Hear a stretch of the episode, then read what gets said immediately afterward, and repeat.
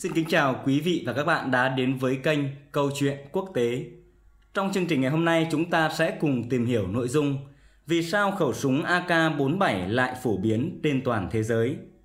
Được phát minh vào năm 1947 bởi Mikhail Kalashnikov và lần đầu tiên được sử dụng bởi lực lượng quân đội Liên Xô vào năm 1949 Súng trường tấn công AK-47 và các phiên bản phái sinh khác của nó hiện đang được sử dụng bởi các lực lượng vũ trang tại hơn 80 quốc gia và tại nhiều quốc gia hơn nữa bởi những người dùng súng tự do. Không ai thực sự biết chính xác có bao nhiêu khẩu súng đang được lưu hành. Theo thống kê của Ngân hàng Thế giới, có khoảng 100 triệu khẩu súng trường AK-47 đang lưu hành trên toàn thế giới. Tức là cứ mỗi 70 người thì có một người sở hữu một khẩu AK-47. Nếu tính theo tỷ lệ trên toàn bộ số súng của thế giới, thì các khẩu AK-47 có lẽ chiếm hơn 1 phần 10 tất cả số lượng vũ khí cộng lại. Câu hỏi đặt ra là tại sao một phát minh cũ của Liên Xô lại vẫn đang chiếm ưu thế trong chiến tranh hiện đại đến vậy? Trước khi đi vào giải thích câu hỏi trên, chúng ta hãy cùng tìm hiểu về lịch sử ra đời của khẩu súng huyền thoại này. Năm 1941, Mikhail Kalashnikov bị thương nặng trong một trận đánh ở một thị trấn phía nam Moscow. Lần đầu tiên ông đã cảm nhận được sức mạnh đến từ khẩu súng trường tấn công mới đến từ Đức. Hơn 80.000 binh sĩ Liên Xô đã chết trong trận đánh đó, còn Mikhail Kalashnikov thì phải điều trị một thời gian dài trong bệnh viện. Từ đó cha đẻ của AK-47 đã luôn nghĩ rằng mình phải chế tạo một khẩu súng tiên tiến ngăn chặn sức tiến công của Đức Quốc xã Khẩu súng cần được thiết kế để có thể bắn tự động nhưng trọng lượng cần phải nhẹ.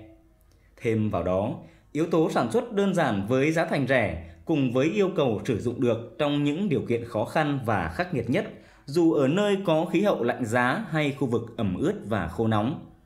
Kalashnikov đã phát thảo những ý tưởng đầu tiên ngay khi đang được điều trị trong bệnh viện. Phải đến năm 1947, Kalashnikov mới hoàn thiện nguyên mẫu đầu tiên của AK-47.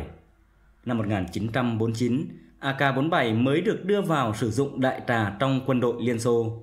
Khoảng thời gian quá muộn để khẩu súng này thể hiện vị trí của mình trong chiến tranh thế giới thứ hai. Nhiều binh sĩ Liên Xô bấy giờ cất giữ khẩu AK-47 cực kỳ cẩn thận như một vật làm tin rằng vũ khí này sẽ giúp họ bảo vệ quê hương. Mãi đến năm 1956, AK-47 lần đầu tiên xuất hiện trong cuộc giao tranh ở Budapest, Hungary. 50.000 người Hungary đã chết trong trận chiến, trong khi chỉ có 7.000 binh sĩ Liên Xô tử nạn. Khẩu súng AK-47 không có gì đặc biệt, các cơ cấu điều khiển của nó không hề phức tạp, nó thậm chí còn không đặc biệt chính xác. Nhưng sự đơn giản này là một lý do cho sự thành công của nó. So với những mô hình súng trường tấn công khác, AK-47 có khoảng cách lớn hơn giữa các bộ phận cơ học của nó. Điều này ảnh hưởng xấu đến độ chính xác, nhưng lại đồng nghĩa với cơ chế hoạt động của nó sẽ không dễ bị nghẽn, dù có bị cát của Sudan hay bùn của Nicaragua dính vào. Được thiết kế để những người lính Xô Viết đeo găng tay mùa đông dày có thể vận hành.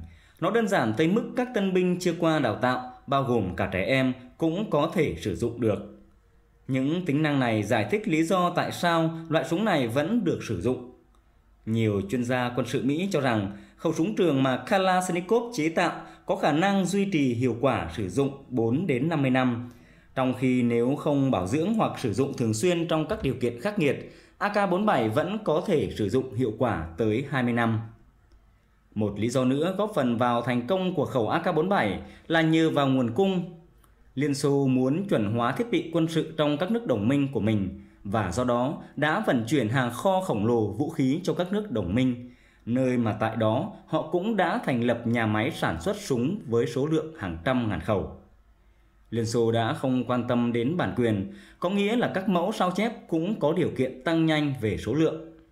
Mẫu súng này đã lan rộng trên khắp thế giới, nhưng tại những nơi Liên Xô có ít ảnh hưởng, AK-47 cũng trở nên ít phổ biến hơn.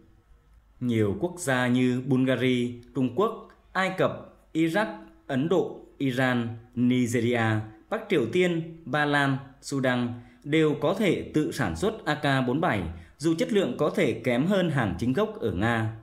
Đây cũng là nguyên nhân khiến cho những thế hệ AK về sau như AK-74, AK-101 hay AK-12 hầu như không được Nga xuất sang các thị trường nước ngoài.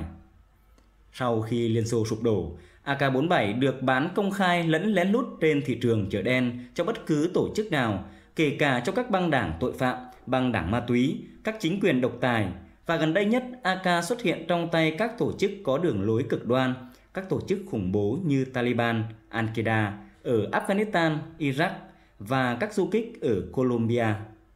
Khẩu súng AK-47 huyền thoại đã luôn nằm trong những bức ảnh chụp cùng với trùm khủng bố Osama Bin Laden, một nhà hoạt động cách mạng ở Nam Mỹ hay một tên cướp biển Somali. Với số lượng lớn như vậy, nếu có một thống kê toàn diện, AK-47 chắc chắn sẽ là mẫu súng trường đã giết hại nhiều người nhất, lớn hơn bất kỳ vũ khí nào trong lịch sử loài người. Ảnh hưởng văn hóa của AK-47 được cảm nhận trên khắp thế giới, danh tiếng của AK-47 trong các cuộc chiến tranh, xung đột quân sự và các hoạt động bạo lực đã làm cho hình ảnh của nó in sâu vào tiềm thức con người và trở thành biểu tượng cho tinh thần chiến đấu. Thậm chí biểu tượng của một số quốc gia và một số tổ chức cũng sử dụng hình dạng của khẩu AK-47 như một yếu tố hình tượng bên cạnh các yếu tố hình tượng khác. Hình ảnh của khẩu AK-47 đã xuất hiện trong cờ và quốc huy Mozambique, một sự thừa nhận rằng các nhà lãnh đạo của các quốc gia này giành được quyền lực phần nào nhờ vào việc sử dụng hiệu quả các khẩu AK-47.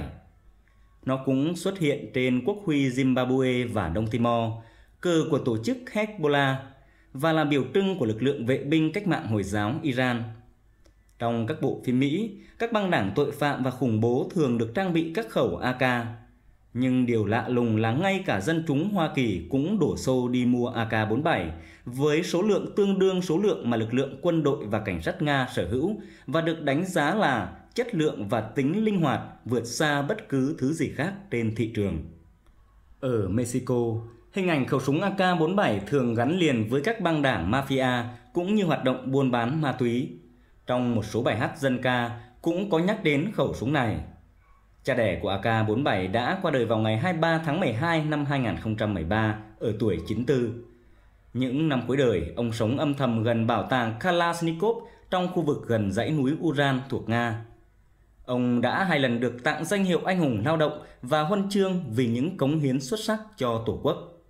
Điều đặc biệt hơn, Kalashnikov không lên tiếng đòi chi phí bản quyền của những quốc gia đã sản xuất nhái AK-47. Lời cuối cùng mà Mikhail Kalashnikov gửi đến người dân trên toàn thế giới. Tôi đã phát minh ra nó với mục đích bảo vệ quê hương và tôi không hối hận nếu như nó được sử dụng sai mục đích. Kalashnikov cũng thừa nhận nếu được suy nghĩ lại, tôi muốn phát minh ra một cỗ máy như máy cắt cỏ mà ai cũng có thể sử dụng được trong công việc hàng ngày. Cảm ơn quý vị và các bạn đã quan tâm theo dõi. Xin chào và hẹn gặp lại.